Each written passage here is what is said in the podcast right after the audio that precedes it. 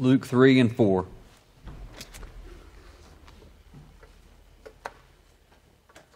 Calling the series The Story Fulfilled as we're continuing the story that we began in the, uh, in the Old Testament. Uh, we're finding as we walk through the Gospel of Luke that Jesus is the fulfillment of all the promises, the prophecies, the hopes and dreams of, of all the Old Testament and, and really of every man, woman, and child who's ever lived or who ever will. Father, we love you. We thank you for your word. We ask that you would open our eyes to your word, open our hearts to your word, open our ears to your word. In Jesus' name, amen. Um, I don't know if this ever happens to you, but every now and then I'll be driving somewhere and, and I'm driving along and suddenly I'll realize, I, I, I just saw Jeff and I'm like, uh oh. And Kyle's back there, some law enforcement in the room. I know a guy that every now and then he's driving and, uh, no, and, uh, and, and I'll just kind of look up and say, where am I? How did I get here? And, and where am I going? I don't know if that, if that, uh, if that, does that ever happen to you? Kind of raise your hand. Uh, Ray Cornut, if you just gather up the licenses of everybody that, um, no, I think that happens. You know, wait, wait a minute. Where am I? Where am I going? How do I get there? What am I doing? Where have I come from? And, and really, that's a, a, metaphor for the human condition. I mean, that's just really humanity as a whole, and that's every single one of us. Uh, where have we come from? and where are we going? Um, in, in, in, Genesis chapter 16, verse 8, Hagar has, has run away from uh, uh, an abusive relationship in the home of Abram and Sarah, and, and she's on the run, and, and, and God meets her, and God asks her that question Where have you come from? and where are you going? And there's multiple layers. If God asks you that question, or if anybody asks you that question, there's multiple layers of that. Um, you might say, Well, I'm coming from Abilene and I'm heading to Sweetwater. But the deeper layer of that would be to, to say, you know, what is driving my life? What is the driving force of my life? What's the ultimate foundation of my life? And what's the ultimate destination of my life? Where have I come from? What's the ultimate foundation of my life? Where am I going? What's the ultimate destination of my life? And something you're going to hear probably 10 times in the next 30 minutes is that Jesus' life is characterized by one ultimate foundation and one ultimate destination. Jesus' life is characterized by one ultimate foundation and one ultimate destination. So in this passage, we're going to catch a glimpse of Jesus' one ultimate foundation and Jesus' one ultimate destination. And we're going to see how the Father affirms and reinforces that, and how the evil one attempts to derail and seduce and twist that ultimate foundation and ultimate destination in Jesus' life. So, where are you coming from? Where are you going? What's your ultimate foundation? What's your ultimate destination? So in, in, in, Luke 3 21 and 22, we're going to see Jesus baptized, and we're going to see the Holy Spirit descend on Jesus, and this incredible word of affirmation spoken to Jesus from the Father. Luke 3:21 Now when all the people were baptized and when Jesus also had been baptized and was praying the heavens were opened and the Holy Spirit descended on him in bodily form like a dove and a voice came from heaven You are my beloved Son. With you I am well pleased. With you I find deep delight. With you um, I find joy. I'm pleased with you. Um, so, why does Jesus get baptized by John the Baptist? Um, in Matthew, he says, I'm doing this to fulfill all righteousness. Um, but what does that mean? Why does Jesus get baptized by John the Baptist? Remember, John the Baptist's baptism is one of repentance. And Jesus has nothing to repent of. He's sinless, uh, never sinned, never failed, never falls, never falters. He's faithful from the beginning to end, from all eternity, okay? Um, so he has nothing to, re- to repent of. Why is he getting baptized? I think a couple of reasons. Um, one, Jesus is baptized because he's humble. There's this deep humility that just characterizes the entire incarnation of Jesus. It's in humility that Jesus identifies with us and coming, uh, becoming a child, becoming an infant, becoming an embryo before that, and, and becoming one of us. I mean, isn't that amazing that, that, that Jesus becomes one of us? And, and humility characterizes his entire incarnation. Uh, and, and he identifies with sinners through his incarnation. He identifies with sinners through his death on the cross. All the way through his life and death, Jesus identifies with us. And so in baptism, Jesus is identifying with us. He's not a sinner himself, but he's getting baptized because he is identifying with the people he's come to save. And he identifies with us throughout his ministry. There's something representative about Jesus getting baptized. There's something representative. Jesus commands his disciples, follow me, and he commands us, follow me, and he leads us. But following Jesus is more than just following a great example. He is our example, but he's more than an example. He's a representative. So let's think about David and Goliath. Um, David didn't say to the Israelites, hey, uh, follow my example and go kill Goliath. Uh, David actually wins this representative victory. David defeats Goliath, and all the Israelites cheer. Why did they cheer? They didn't do anything, they just watched it happen, right? Why do they cheer when David defeats Goliath? They cheer because David's victory is their victory. David's win is their win. David defeated Goliath, therefore, therefore we all defeat Goliath. And, and so Jesus, throughout his life, throughout his ministry, his life, his death, his resurrection, is representative. He represents us. And even in his baptism, he crosses the waters of baptism as a representative of us. There's a lot to think about there. And, and, and, and this is also, Jesus is baptized because there's a, there's a beginning happening here. Now, some people read this passage and, and draw some false conclusions. Some people read this passage, they read about him being baptized, they read about the Holy Spirit descending on Jesus, they read about the Father saying, This is my beloved Son in whom I'm well pleased. And some people subscribe to this heresy called adoptionism, and that says that Jesus becomes the Son of God at this moment. But the, the New Testament teaches that Jesus doesn't become the Son of God at this moment. He has always been the Son of God. He has been the Son of God for all eternity. So, so there's a beginning here, but it's not the beginning of him being the Son of God. It's not the beginning of him being the Messiah. He's always been, always will be the Messiah, but is the beginning of Jesus' public ministry. And he's baptized in the Jordan River. Why the Jordan River? Remember, that's where the people of Israel crossed when they went from the wandering in the wilderness to crossing into the promised land. And now here Jesus is going to the Jordan. He's being baptized in the Jordan. And what he's saying through this is God's plan, just like God's plan moved forward when Israel crossed the Jordan into the promised land, now God's plan and, and God's purposes for God's people are moving forward again as Jesus crosses through those waters of the Jordan. He's moving us into a new stage of redemption history, into a new covenant. There's these two incredible events that accompany Jesus' baptism. First, the Holy Spirit descends on him in bodily form. Now, this isn't the first time Jesus enters into a relationship with the Holy Spirit. He's been in relationship with the Holy Spirit for all eternity.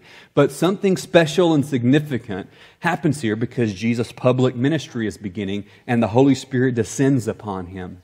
And, and, and, and, in Luke chapter 4, uh, Jesus is going to say, The Spirit of the Lord is upon me. He has uh, anointed me to proclaim the gospel. He, he's saying, I am the fulfillment of Isaiah 61. We're told that the Holy Spirit descends on Jesus in bodily form. So there's something tangible about the way the Spirit of God descends on Jesus. There's something bodily and tangible and, and solid about the way the Spirit of God descends on Jesus. There's no mistaking that that's what's happened, there's no missing it. But we're told the Spirit descends bodily on, the, on Jesus like a dove, and that's where a lot of us get tripped up. We see in pictures of Jesus, he's walking around like with a dove on his shoulder. And, you know, like at life group, I, I sit with a, a, you know, we have a cockatiel, and, and I'll sit with a, a bird on my shoulder or something. But Jesus is not a pirate walking around with a bird on his shoulder. This is a simile, if we remember from English class. Simile is, is when we use the words like or as. The Holy Spirit descends on Jesus like a dove. Uh, it's not a literal dove on Jesus' shoulder. That would have been cool and all, but that's just not what Luke is saying. But he's saying something about the way the Spirit descends on him, something about the peace and the gentleness of the way the Spirit of God uh, descends on Jesus. It was like a dove. So something uh, amazing happens there. The Spirit descends on Jesus, saying that his messianic ministry is inaugurated. But then God's voice speaks. And who's God speaking to in verse 22? You He's speaking to Jesus. He's speaking directly to Jesus. He speaks this word of just deep affirmation and deep blessing to Jesus. You're my son. You're my beloved son.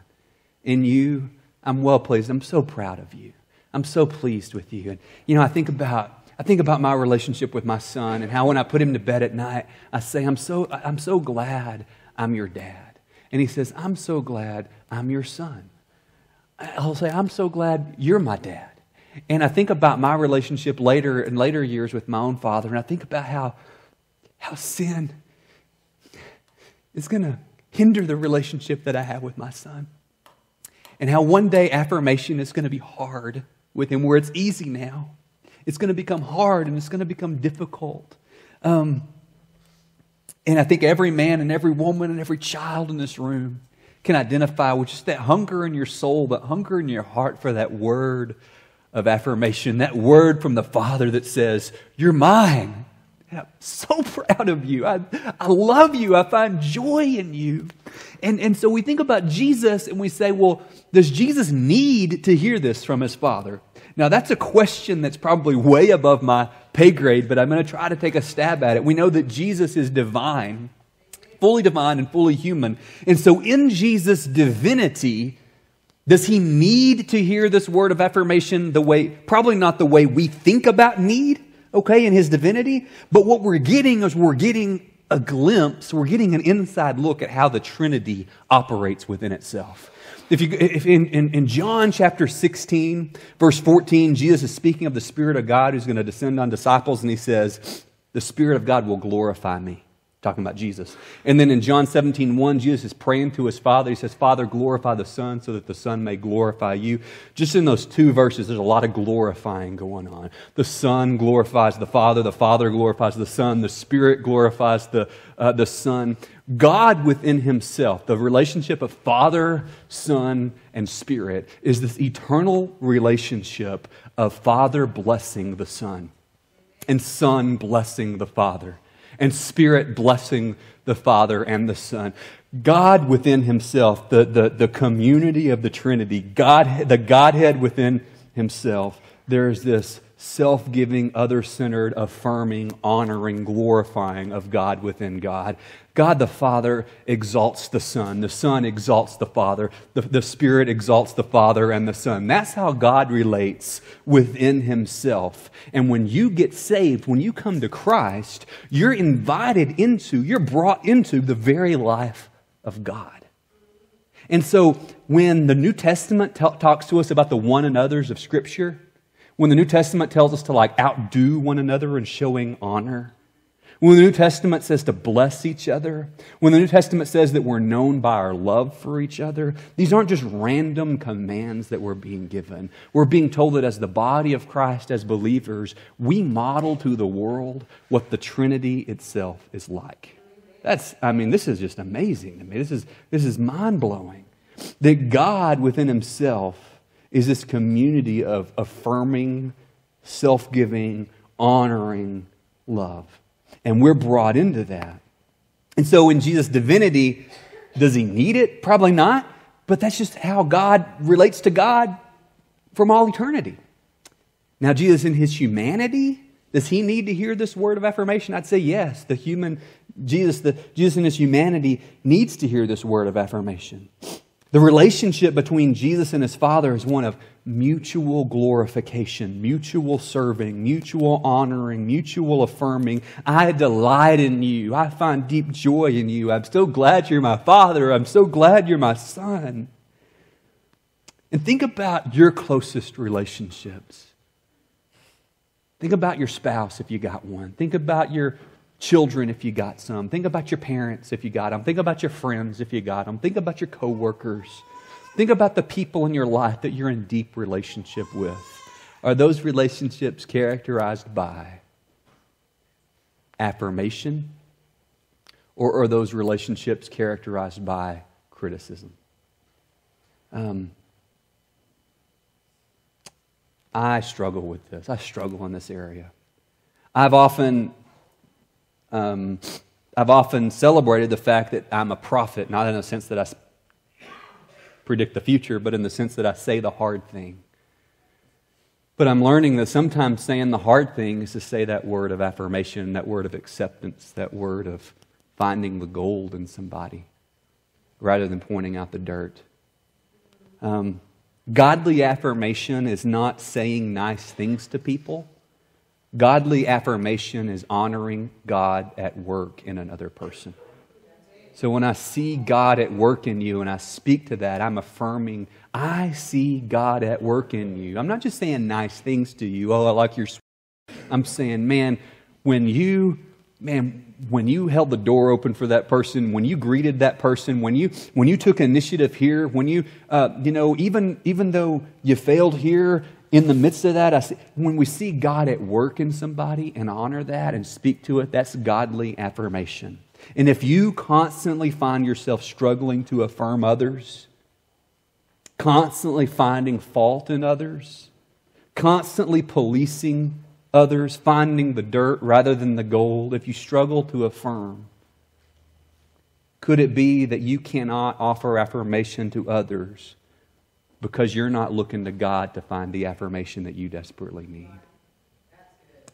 And, and, and, and this is an area of struggle for me. I, I often feel that my job is to, you know, straighten other people out, you know.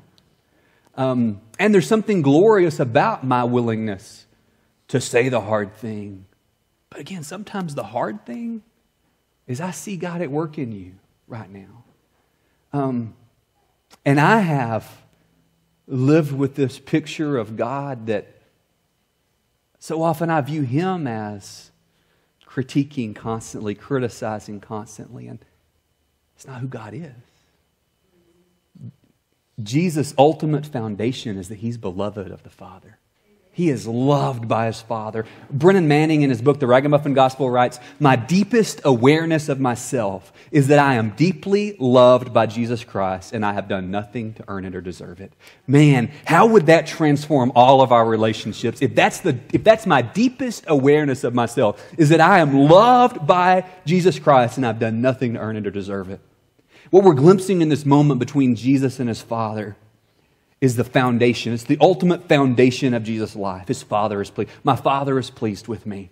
And the ultimate destination of Jesus' life is to bring glory and honor to his Father. If you or I have a critical spirit of others in our lives, that says a lot more about our relationship with God than it does about the other people in our lives. My critical spirit says more about my walk with God than it does about other people. And some of us, I, I know how my mind works. Well, I would affirm people more if they would just. No, hold on. It's not what we're talking about.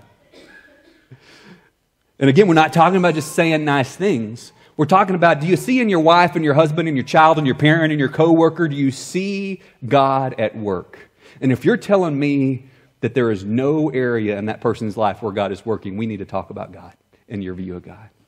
My critical spirit says more about my relationship with God than it does about any person in my life. So just think about how would this awareness change my life? If I'm deeply aware, my deepest awareness that I'm loved by God and I don't deserve it and I can't earn it, how would that transform your relationships? So Jesus' life is characterized throughout his life and his death, his, his ministry. There's this char- he's characterized by this one ultimate foundation. I'm loved by God and this one ultimate destination. I am going to honor and glorify God with my life. And we're going to see that tested in Luke chapter 4. Chapter 4. In Jesus, verse 1, and Jesus, full of the Holy Spirit, returned from the Jordan and was led by the Spirit into the wilderness for 40 days being tempted by the devil, and he ate nothing during those days. And when they were ended, he was hungry. So Jesus is led by the Spirit, full of the Spirit, into the wilderness where he's going to be tempted. Now, we, we probably know or have heard that that word tempted can be translated tested or tried or tempted. God does not tempt us. But God does test us. And when God tests us, He's developing gold in us. When the evil one tempts us, he is seeking to derail our ultimate foundation and derail our ultimate um, destination. And so, and so it may look like, as we read this, Satan, it may look like Satan is holding the cards, like he's, why don't you turn the stones to bread, Jesus? And hey, why don't you just jump up on the top of the temple and throw yourself down and land like Superman? Or hey, why don't you, I'll give you all the kingdoms of the world. It may look like Satan is holding the cards. It may look like evil is holding the cards. And in your life situation, it may look like evil and the evil one is holding all the cards, but the reality is that Satan is terrified of Jesus. He is terrified. That's why he's trying so hard to derail Jesus. He's terrified of Jesus. There, Satan is working so hard to derail your life from being founded on the beloved status that you have in Christ and the purpose you have in life of honoring and glorifying God. He's trying so hard to derail that because he's terrified of Christ and he's terrified of a life with Christ at the center of it. Satan isn't holding the card, he's terrified, he's afraid. And, and Jesus is going to be tempted in the area of his ultimate foundation. God has just said, You're my beloved son. And what does Satan come along and say? If you are really the Son of God. Just like in the Garden of Eden, did God really say this? He targets that ultimate destination and that ultimate foundation. But Jesus' clarity on his ultimate foundation and his ultimate destination, he, because of his clarity, he, he, he's carried through temptation. Something that makes Jesus different than, there's a lot of things that make Jesus different than us. But as, as I look at Jesus and I look at how is this affirmation from the Father, how is that connected to his temptation? And obviously, the evil one is attacking that affirmation from the Father. But on a positive side, how is his affirmation from the Father connected to him uh, walking through this temptations? I see Jesus here and I see him living from acceptance. He is living from a position of, I am beloved of my Father. The deepest, truest thing about me is my Father loves me. Living from acceptance looks very different than living for acceptance, doesn't it? And if I'm living for acceptance, wow. If I'm living from acceptance, I'm living from this rootedness that God in Christ accepts and loves me and I'm his beloved. If I'm living from that, then man, when you affirm me, when you pat me on the back, that's great. That's wonderful. I love it when my spouse pats me on the back and affirms me. Beautiful, and I enjoy it, and it's good, and I'm thankful for it. But if I'm living for acceptance, no matter how often you affirm me, no matter how often my wife affirms me, no matter how often you pat me on the back, it's never enough, is it?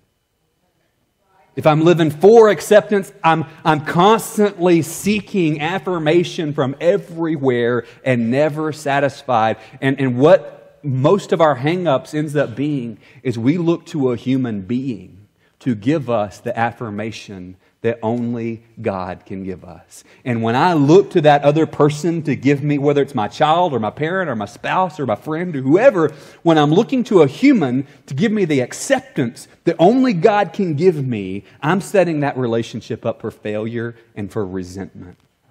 But if I'm finding and rooting that acceptance and that affirmation in, in, in, my, in my walk with God, then man, I love it when you accept me and when you affirm me and I'm going to be okay when you don't. Where is my foundation? Am I living from acceptance or am I living for acceptance? We can even live for acceptance from God. Oh, if I just do this one more Bible study, if I just do this one more thing, then whew, I'm going to be okay with Him. He's going to be on my side. Jesus enters and endures this testing and temptation because he's grounded in his ultimate foundation. I'm loved by my Father and he's grounded in his ultimate destination and vocation. I'm, I'm here to glorify my Father. He lives from acceptance, not for acceptance. Um, moving forward, um, Jesus is the second Adam. And as Jesus is here in the wilderness being tempted, we see a difference between Jesus and Adam. Adam fails. Adam's in the best possible circumstance, and Adam failed. Jesus is in when we say being in the desert 40 days fasting with the devil himself in your face, that's a pretty tough situation, right? In the worst situation, Jesus is faithful. He is faithful in the toughest. He's the second Adam.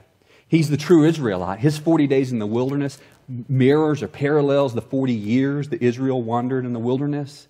And where Israel grumbles and complains and, and forgets and they get derailed from their foundation, they get derailed from their destination, Jesus is faithful. So let's look at what those temptations are that the enemy threw at Jesus. And there's different lenses we can view these through. But, uh, but we're going to use one lens here. Verse 3 The devil said to Jesus, If you, are, if you are the Son of God, command this stone to become bread. And Jesus answered him, It is written, Man shall not live by bread alone. Now, probably nothing evil or wicked about bread. And Jesus' time of fasting was over. The 40 days was over. So, what's the big deal with turning stones into bread? I mean, let's face it, if you could turn a rock into a roll, I mean, it would happen probably. Um, and, and, and, but, but what possibly is the underlying temptation here is that Jesus is tempted that rather than his identity be rooted in his ultimate foundation be his belovedness from his father and his ultimate destination being bring glory and honor to his father he's being tempted to make his ultimate concern comfort i'm hungry i'm the messiah What's to keep me from just making a serving myself? I mean, I'm coming to take on the sin of the world. I mean, that's how I'd rationalize it. I mean, I'm going to bear the sin of the world. I can turn, I can make some bread. I mean, that's not going to hurt anybody, right? And, and we live amongst the most spoiled generation that's ever lived. And it's very easy for us to miss how comfort has become an idol. God would never ask me to do something that's uncomfortable. I mean, God would never ask me to, to, to feel pain, and God would never ask me. to. Wait, is my ultimate foundation that I'm beloved and I'm going to honor God? Or is my ultimate foundation comfort? Verse 5. The devil took him up and showed him all the kingdoms of the world in a moment of time and said to him, To you I will give this, all this authority and their glory, for it has been delivered to me, and I give it to whomever I will. If you then will worship me, it will all be yours. And Jesus answered him, It is written, You shall worship the Lord your God, and him only shall you serve. Um, the next temptation, or one of the ways we can view this next temptation, is Jesus is tempted towards control. Hey, let's bypass the cross. Let's bypass the need for this whole grace through faith stuff from people. And how about you just bow your knee to me and I'll give you everything, and you'll have control and authority over everybody. All war will end. Every justice will, will cover the globe. It's just going to cost your obedience to the Father. It's just going to cost the cross and resurrection. Jesus is tempted with this control thing. Now, there's areas in life where we have to exercise a little bit of control. It's kind of like bread. Um, but kind of like bread, a little bit goes a long way, right? And so there are areas of our life where we have to exercise authority and control, but has control in my life, has control in my life become, I've got my amen corner. She's doing good. She's fine. She's fine. I, uh, has control in your life become the ultimate concern, the ultimate foundation, the ultimate destination? And then let's look at verse 9. And he took him to Jerusalem and set him on the pinnacle of the temple and said to him, If you are the Son of God, throw yourself down from here. It is written, He will command His angels concerning you to guard you. Even the devil quotes scripture. And on their hands they will bear you up, lest you strike your foot against a stone. And Jesus responds, It is said, You will not put the Lord your God to the test. And then the devil departs from him and waits for an opportune time. Uh, what, what, one way we could look at this last temptation is the temptation of celebrity. Um, comfort, control, celebrity. And, and we may say, well, I don't want to be a celebrity. This one doesn't apply to me. Hold on. We, we, what about substitute the word status? What about recognition? We live in an age where everybody, every, what, what are the most popular TV shows? It's all about the next top this or the, the, the, the voice or America. You know, it, it's, it's all about everyday people suddenly becoming celebrities where everybody's chanting our name because deep down, isn't that kind of what we're all drawn to? Um, how is status or celebrity or being noticed or being affirmed by others? How does that at times take center stage in my life? And Jesus responds to each of these temptations And remember, these are temptations to be derailed from his ultimate foundation and his ultimate destination. He's not seduced by comfort. He's not seduced by control. He's not seduced by celebrity because he's not living for acceptance, but he's living from it. I'm beloved by my Father, and I will glorify my Father. Jesus responds not by arguing with the devil. Notice that a lot of times when we're arguing with sin, it's really just our way of toying with it until we can talk ourselves into it. He responds to, I mean, I'd never do that. I mean, yeah, but I mean, maybe, I mean, if I just a little bit did that, it would be okay. You know, he doesn't argue, he doesn't make this big conversation. He responds like Adam should have in the garden. He responds like Israel should have in the wilderness. He responds like I should have every day of my life, but he responds faithfully. And he represents me and you faithfully. He responds with God's word. And you know what? I'm so twisted by sin and I suspect that you are too, that even my relationship with God's Word has gotten warped. And I'm tempted, and maybe you're tempted, to look at God's Word as a tool to use to get God to accept you. If I just, I mean, I ought to, I know I, I'd rather be watching, you know, American Ninja Warrior, but I'm a Christian, so I guess I'm going to read the scripture and feel really lousy about it, you know um, because that's the kind of joyful Christian I am. I mean, you hear the, and God, you know, and i am putting in my time with the scripture, and God's really going to be on my side now. Something along those lines is, is kind of how we approach the word. Rather than, man, can you believe that God would save a wretch like me? Can you believe that I, I'm just amazed that God would put on flesh?